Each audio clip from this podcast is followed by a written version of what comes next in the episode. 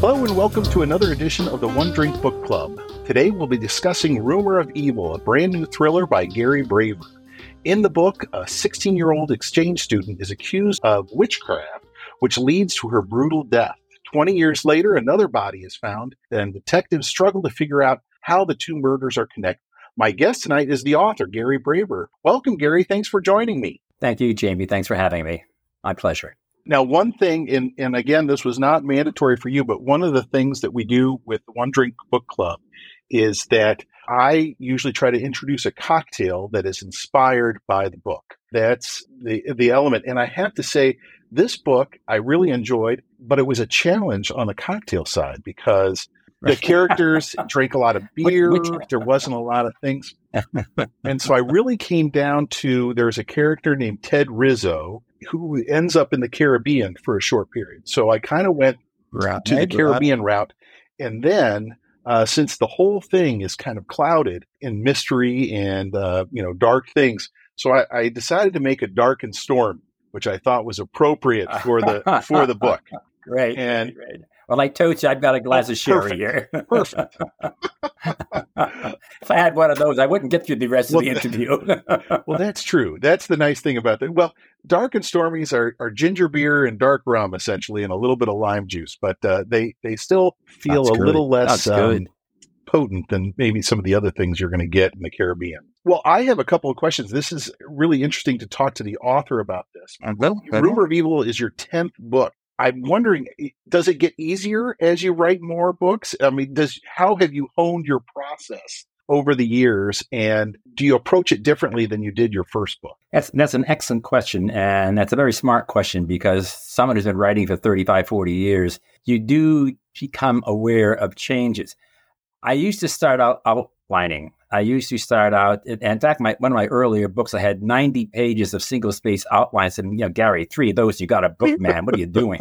and and you, just, you discover about a third of the way in, you take a detour that looks really good, and you never come back to the original, uh, the original outline. So I got off of that, and it became easier because I wasn't locked onto a, a kind of a meta structure that I'm having difficulty sticking sure. with because these other detours made more sense. So, so that's unchanged. My, my my novels have gotten shorter. I think um, I think Elixir early 2000s was 560 pages. This is 330 something or other.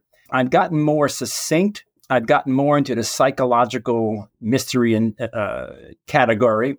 And Jamey, the world has changed. True. So one becomes aware of one's audience that is demanding not the traditional jokes, sexist things, body shaming kinds of stuff. Um, I, I, finished a book with Tess Gerritsen two years ago, and I had a, a, classroom scene. I wrote the male point of view characters, and and she did the female point of view characters. And I have it from the, the professor's point of view. He walks into a room and he talks about this kid he called Chubby. Chubby was scratched out. It was redlined. It make him big or robust, but Chubby would, you know. So you have to turn. You have to really be sure. aware and any kind of sexist jokes. And so you, eighty percent of the book buyers are female. Really? And yeah, sometimes over 50, at least in the, the Tess and Gary book, Choose Me. So our demographics then was 50 years old, female, and, and over over 50. And 80% of the readership. If men read books, the wives bought them for him, just like men's ties. The wife buys the ties. this will look great on you, Jamey. That kind of thing. So I became very much aware, and it's something I've taught for years. Be aware of your audience, but then I too became aware of my audience and not to be offensive. And we'll talk later on about the, the Romany people here because that was that, that's an issue that you know I had to deal with. Sure. Yeah. Well, did you get complaints? Did you yeah. get feedback from people in previous books where you said, "Ooh, I kind of crossed the line there," or that wasn't that was taken with far more seriousness than I intended it to, etc. Um, not a lot, not a, but uh, even even in uh, two books back, I, I was uh, uh, brought to task on on something that I had said. I can't remember the specifics right now and in the last book that Tess and I wrote, there's a very needy female, and some people saw her as a psycho female, and therefore she was already kind of walking wounded, mm. and she made her own bed and, and, lay in it and caused all her own sure. grief. That was that was a, I, I think a very strong misreading. But I am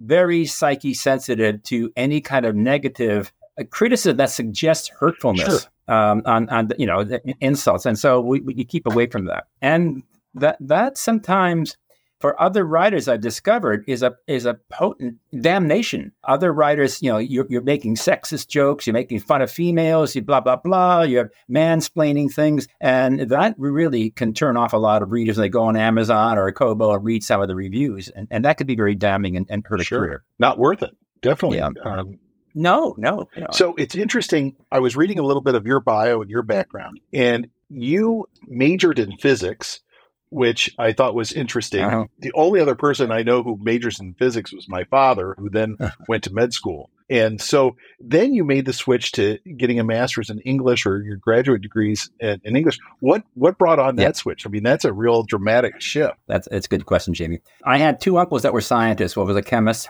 and one was a metallurgist. And I read science fiction by the pound as a kid. So I wanted to grow up and make rockets to the stars, uh, atomic driven rockets. I got into my sophomore year and realized I was doing much better with words than I was with subatomic particles. I understood words, I didn't understand atoms. And so I started a humor magazine. I was editor of a newspaper and I wrote all the copy in, in the yearbooks and I was having a lot of fun writing. And I said, wait a minute, you know, and I was also I was also hired for three summers while I was in school as a physicist at Raytheon here in Massachusetts. Oh, wow. You know, the people who make the Patriot missile yeah. and all that. And it was a very exotic lab that looked like something out of a James Bond movie, a very exotic weaponry, stuff that, you know, is not even used today, but was all theoretical. And it was a, it was a kick, but my heart was not in it. And I wanted to, to write.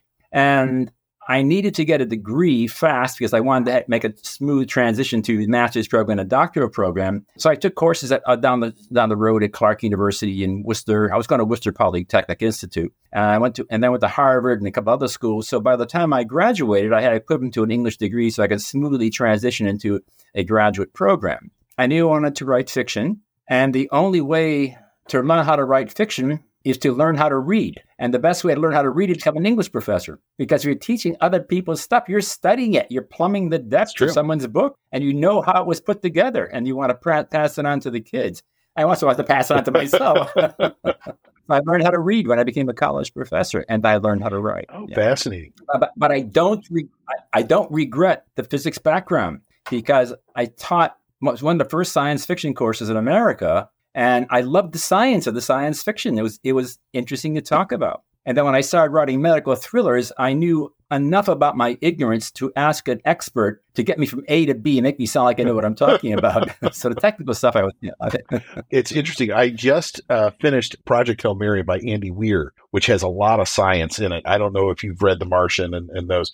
And I'm so impressed with his ability to I don't know enough on the science side to know whether he's right or not, mm-hmm. but it sounds good and, and it's right. really interesting. Yes. A pseudoscience is what really makes it most of science fiction. Yeah. I mean, when H.G. Wells wrote uh, uh, The Time Machine, I mean, oh, that was there was no such thing as a time machine, but he did talk about the fourth dimension, you know, and, yeah. and he managed to fake it and cover it up. Yeah.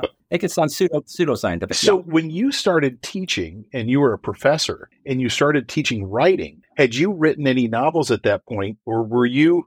Where did that come in the timeline? I had the great fortune of having as my office mate Robert B. Parker, who became an international bestseller with the Spenser novels and, and, and uh, the Sunny Randall novels. And he was my closest friend to his death in 2010. And in se- mid 70s, he said, I think I'm going to write a book. And uh, so he started writing the Spenser, the first Spenser novel, um, the Godwulf manuscript. I watched him demythologize the process in his second and third book.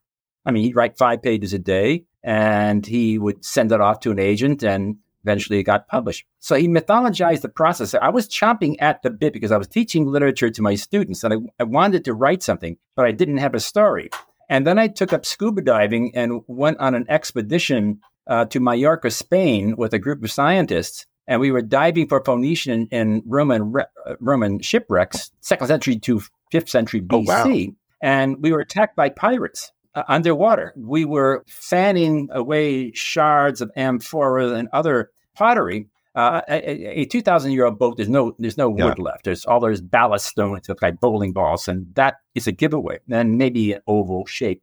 And so we were shading stuff away, and a boat cut across our bubbles. We had a rubber Zodiac, and the number one, it's an act. It was a rubber rubber boat with a red and white fibers sure. flag, so it's really clear. That people were so once it's an accident, twice you're getting kind of stupid. Three times it's it's on purpose. The tenth time our diaphragms were flapping and we were running out of air. So when he finally took off, we shot up and he went right into the sunset. It was blinding us. He had slashed our uh, Zodiac with a machete. And long story short, uh, we did not know this, but we were diving on the turf of a local godfather uh, who was a lawyer during the week, and he would steal wrecks and sell the booty to collectors and museums all over the world. We had no idea. Oh my gosh! And the only way we got our passports back is we had a state of the art underwater metal detector. He wanted us. See, you get us our passport because the, the commandante, yeah. the, the yeah. naval police are in his pocket. You get us our passports back and let us get back diving, and we'll let you borrow this for a day.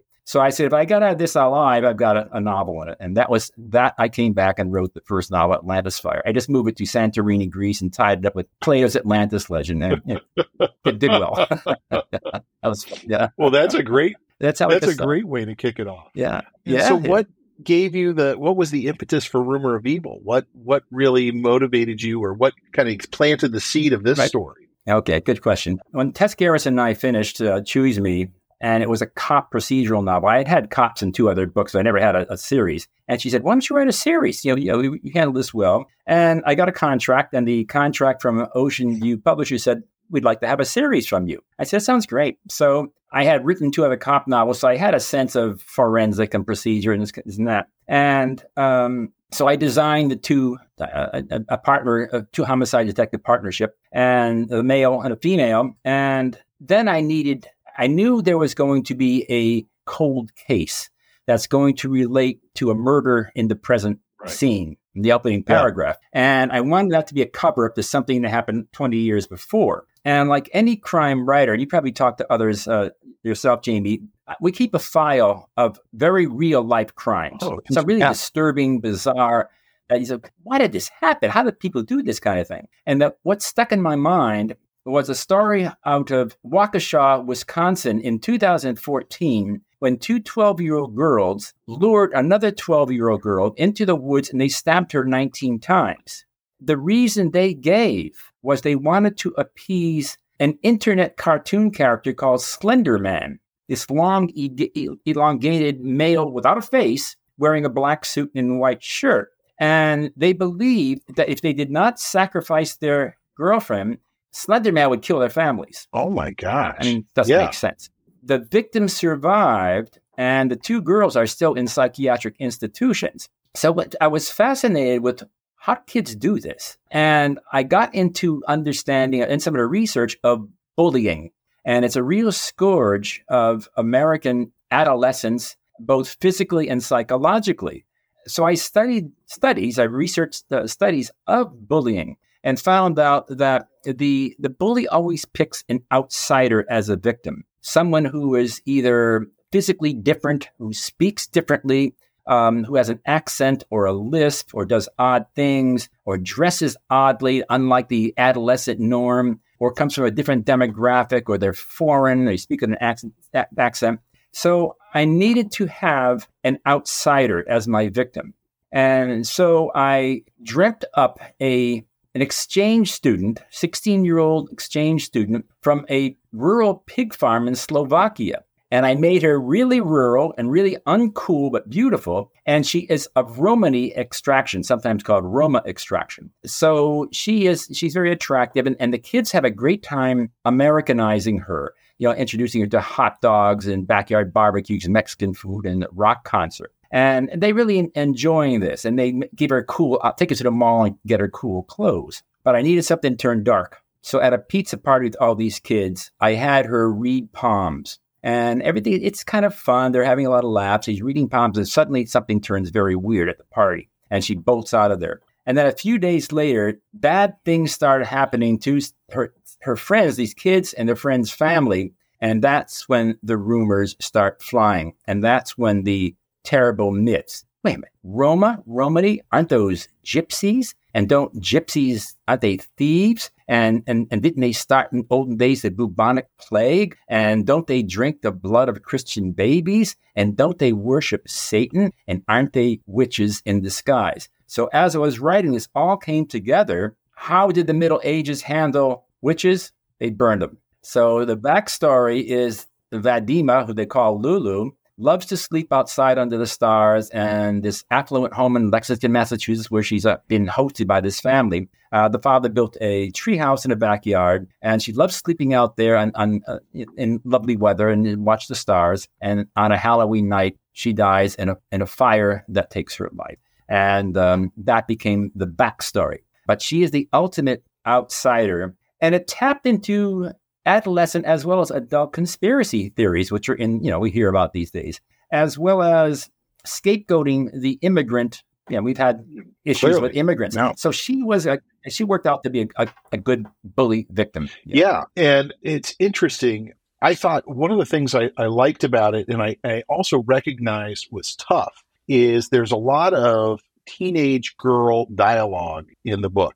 And I, I know that that is hard to do without it becoming a caricature of teenage girls. My daughter is 22, so it's not so long ago that she was a teenager. And I would find it very challenging to write in her voice, especially when it came to, to dialogue. So how did, what did you draw on in order to make that sound realistic and not over the top, so to speak? Sure. Well, I, I raised two two boys, and my wife and I, and they passed through the teenage stage, and I remembered their female friends and how they talked, and uh, parties I would kibitz and hear that. Very interested in dialogue, I always was as a writer, and I think it was that, and also college kids, college freshmen only.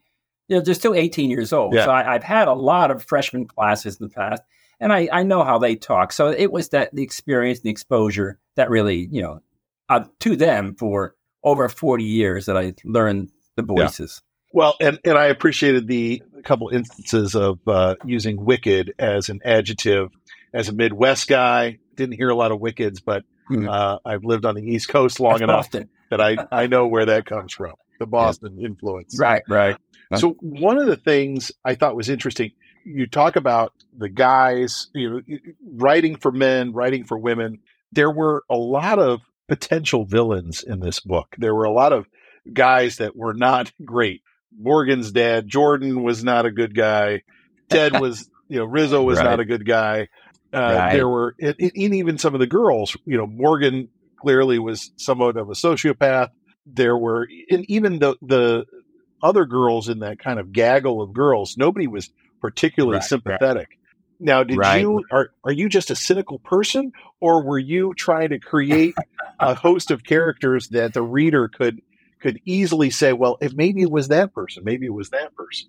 Exactly. Yeah. That, what you just said, Jamey. I, I absolutely. Now you're trying to create red herrings. You're trying to create legitimate sounding clues and fake clues, and you and the nature of a who done is to keep the reader guessing but you have to parse these clues out and make them sound like real motives that someone would do this kind of thing because of blah blah blah. And I had to give different different motives to each of the people that I was setting up as a potential suspect. Sure. That's kind of fun because then you have to think about how could this otherwise nice kid be so right. mean and and maybe even you know set this woman on fire. Um, and so that is that is the, the the trick of trying to keep people guessing, but never pull a rabbit out of the hat at the end and never say it's the butler did it. You know, you can't get away with yeah. that. They'll, they'll, they'll, burn the book. so, so it has to be, oh my goodness, I didn't see that coming kind of thing. And I, but still, all these others get very close to to the fire and say they all did it, or oh, now I get sure, you know.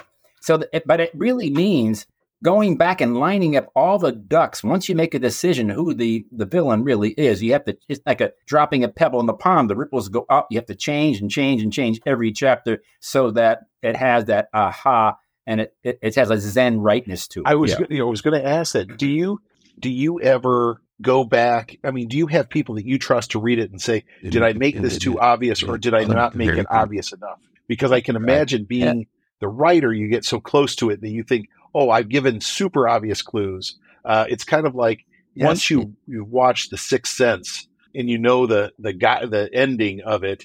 If you go back and watch it again, you think, how did I not figure that out? There's all of these clues along the way. Yeah. Um, so how do you you kind of right. figure out that line between sharing enough, like you said, you know, not doing a total yeah. fake out at the end, but then not giving so much that right. it's so obvious?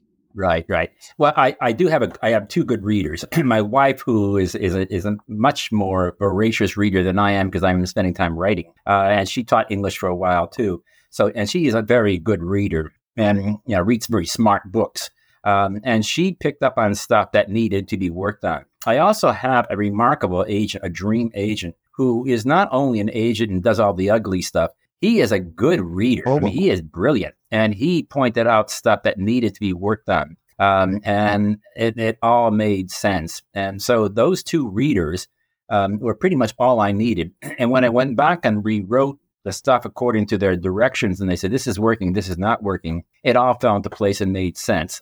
I mean, writing is really rewriting. I, I oh, teach oh, that to my, my, my students all the time. I mean, you know, if you don't do any rewrite, you're you're either magically in, you know endowed or you're you're you're not going to make it. Parker never rewrote, and he was the most verbal person I knew. But Robert Parker. I mean, his desk was right near mine. I watched him write, and he get 300 pages, and his publisher would say, "Could you give us another 50 more?" He says, "No." and it, it, it is hummed. It was it was it was remarkable. But I have to rewrite, and and even Tess Gerritsen, we got two thirds through Choose Me, and we had no idea who the villain was. We had five suspects. Sure. And she said, "What about this person?" I said, "No, that's not going to work. That's just you know that that person's too good early on, and I don't want to change that and make them bad." And uh, so we finally, I, I suggested someone, and she liked that, and we wrote that um, so that it made sense. So two heads in that case worked well. We also had editor. We had an outside editor read it and make suggestions. So I don't know anyone who doesn't have alpha and beta readers, sure. whatever they're called, and uh, and so I, I, I have my wife and I have uh, Esmond Esmond Harmsworth. It's not a great that name. Is, that Esmond is a good Harmsworth. name. now, have you read either reviews or heard people fans discuss your books and add more meaning to things than than you ever intended? I part of the reason I ask that is I do a lot of copywriting for ad, and I've done a lot of issue ads. Uh-huh. You know, I live in Washington. That's kind of my my trade, and some of those ads have ended up uh-huh. in college textbooks as examples of one thing or another. Oh. And what I'm always laughing about is they'll have these discussion questions that say, you know, oh, the creator of this ad, the designer chose the girl is looking to the left and she is got red hair and you know what did the designer mean when they did that and i kind of laugh and i think well the designer meant that that was the royalty free stock photo that was the you know, cheapest and the best one in a pinch to use you know they, they've assigned a lot more meaning to some of the decisions than really existed have you ever found that where people are analyzing your work to the point where you're thinking well, geez, no, I just like the color green. I, I wasn't that I, you know.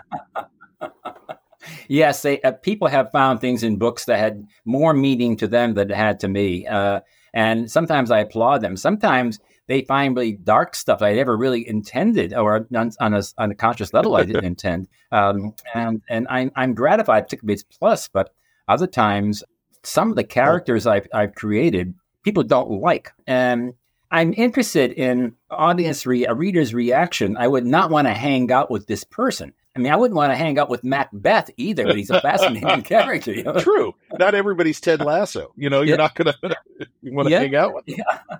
And, and, and some of the most awful villains in the world are the most admired. I mean, Hannibal Lecter. Very true. I mean, amazing that because he's very, very smart and cultured, he happens to be a psychopathic cannibal. you kind of root for him. You, know? you wouldn't mind going out to dinner with him as long as he wasn't going to eat you. He'd be interesting. Yeah, exactly. Going back to the Roma descent of your character, the yeah. victim, how did you end up choosing that? Was that something you had had experience with, or was that kind of, hey, I'm going to try to, you know, there was a list of things and I chose that one? Right, right. Couple of those. um, my wife and I had been to Italy a few times, and they're always always being warned. Watch out! The Roma kids are going to pickpocket you. and I was there with friends, and he, my friend got pickpocketed on the subway after we warned him. Any case, um, I, I was interested in the kind of outsider prejudice against Roma, whether or not they did it uh, or whether I was exaggerated. It was I needed to have an outsider. A, I wanted a foreign student. I didn't want to take a cliche, somebody from some of the other countries that might have been vilified and or prejudiced against. So I wanted to take someone who's I haven't read of any Roma so-called gypsy kids who were uh, uh, parts of novels. They may have no. been. I know there have been uh, some Italian operas uh, where a, a, royal royal character falls in love with a gypsy woman. Uh, any case, and I was fascinated with the awful myths that I mentioned earlier. Yeah, they, they worship Satan and they they put hexes on people.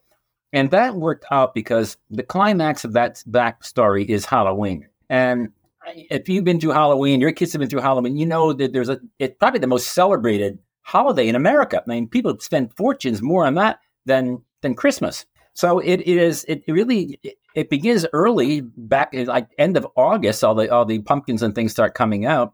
And it's really go quite um, exotic in their, in their uh, costume parties. And there is always the kind of supernatural element, the kind of mystical stuff, the occult that comes in too. So I, I wanted to exploit that, particularly tender and somewhat paranoid adolescent minds. That here we have this strange woman from a pig farm in Slovakia, and she's a Roma person. And don't they do all these awful things? And that is what I uh, um, exploited. And uh, un- you know, it's it's so unfair because Roma people are outcasts throughout Asia and Europe. we've seen them in caravans in Greece and yep. Italy, and they're always shunned. They're always ostracized, uh, which is very painful. And so, in any case, I just thought that might be an interesting you know, microcosm of that. You have had books before that were potentially going to be movies or option to be movies. Who do you did you when you were writing this? You knew you were going to be doing a series. You've got Kirk and Mandy, our our detective crew did you envision anybody in your head actor wise that would would potentially be the people who would play these characters? For I wanted somebody in their 40s, and I thought of Christian Bale, oh, sure, who is you know he is he can give angst, he can give um, he can look like he's tormented. Um, if he, if if he were younger, Sean Penn might be. Ooh. But Christian Bale is tall and lean. He's good looking, and he looks he can he can act troubled. Kirk wants his wife back. They are separated uh, a year before the book opens up. Their 15 year old daughter was killed in a hit and run. They never found the, the killer. And, and that sent him into a great, great funk that ended up uh, causing their marriage to break down. In any novel, there are two quests. For a cop novel, the or the, any kind of detective novel, the public outer quest is who left that body in chapter one. The personal quest is where you get the character is I want my wife back. His yeah. personal quest. Everyone eh, who is anything in a detective novel has to have some uh, protagonist is has to have some baggage that endears the reader to that protagonist. So I had him wanting his wife back, and she is a, a wonderful woman. Um, she's a professor of this or that, and but she has never been with another man for the all the years they dated and been married. So I needed to make him empathetic for the reader.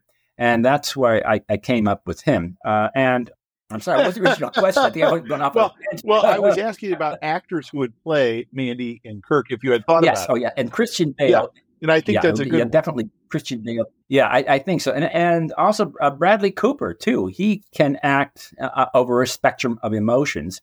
For for Mandy Wing, she is a woman married to a woman, and they have a child and she is impulsive. She's very, very smart. She's being mentored by Kirk so she doesn't go off the rails because she um, sometimes leaps on this. He did it. He yeah. did it. You know, and she had joined the police force because she wanted to protect women against men who have abused women, and her mother was badly abused. So she comes, you know, as slightly charged. And I thought of Kristen Stewart. Oh, yeah. You know, uh, uh, she's she's about 30, 32, and she be, and she can very, very tough. I mean, I think of the Twilight series and, and other um, movies she was in. Someone lean and attractive, but a little edgy, and someone who can show compassion because she has a child and strong enough to get over all the demons that have beset her, this character of Mandy.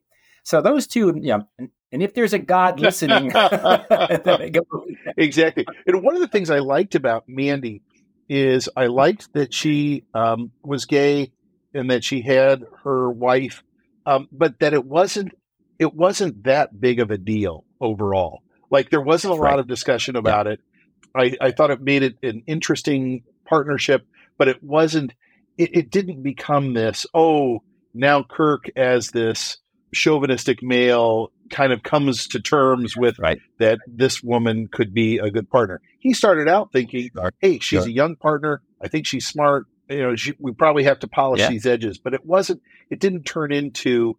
Um, if I got all these preconceived notions about uh, somebody who's gay and somebody in the police force or right, a woman right, in the police force, it was kind of given that she would be a professional and it was really treated like a rookie, yeah, yeah. which I thought was nice. And and I actually thought my favorite characters in terms of niceness was Mandy and his wife Olivia. You're right. They were they were the you know right. the nicest yes. people. Yeah.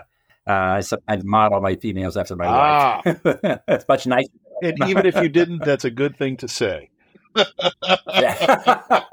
it's it's safe. Yes, right.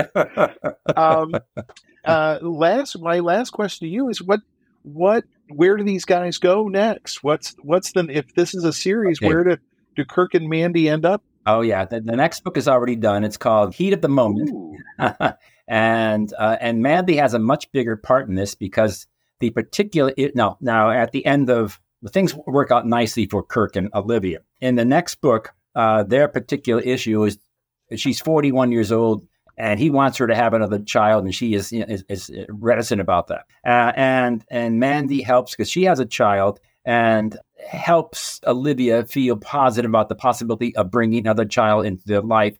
And it's not a replacement for for Megan who was killed. It's just giving Megan keeping Mem- Megan's memory alive and giving her a brother or a sister. So, in a sense, it's and Mandy's fabulous that way. I mean, I really liked her. She really comes out in the second book. Uh, it is a murder mystery it opens up, and this is not spoiling anything, it opens up when a conservative English professor who's very, very, very good is found dead in a very liberal English uh, uh, uh, English department in, in a fictitious Boston school with an antique Fijian war club in his face. Oh my gosh!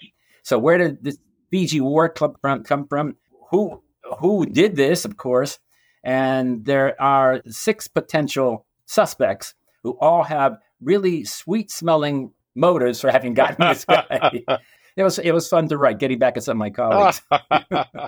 well, that sounds like a lot of fun. Uh, I look forward to that book. Yeah. Well, Gary, thank, uh, thank you so much for joining me. I appreciate it. I, I will admit now you are the first author that I've interviewed. Most of the time, I'm I'm discussing oh. it with another fan of a book and things like that. So I appreciate right, right, you, right. Uh, you jumping on, and this has um, been exciting. Thank you. I, am I'm thank you for making me number one. By the way, so we just had good news today that the editors of Amazon picked the book as one of the top ten mysteries of the month of October. So we got nice little accolade. That's great. yeah. and, and, I was just going to yeah. ask where yeah. where can people get Rumor of Evil, and um, tell me a little bit more of where they can find it. It, it, it's it's pre-orderable right now, just going on Amazon or Kobo or Barnes and Noble, and it comes out officially next Tuesday, October 10. Hopefully, bookstores everywhere will have it, and if they don't, you can ask the, the clerk at the cash register, please order this. And but if the, uh, it, I think there's a discount right now for the hardcover as well as Kindle on, on Amazon and the other sites, uh, like I said, Kobo and Barnes and Noble, and and my own website, GaryBraver.com is a button you can click. Yeah, if you don't remember that, Amazon. Yeah. well, great. Um, a reminder to those listening: uh, please uh, subscribe to the podcast. It's the One Drink Book Club, uh, wherever you get your podcasts, and you can visit and review uh, video as well as audio at onedrinkbookclub.com. Thank you very much, and have a good evening.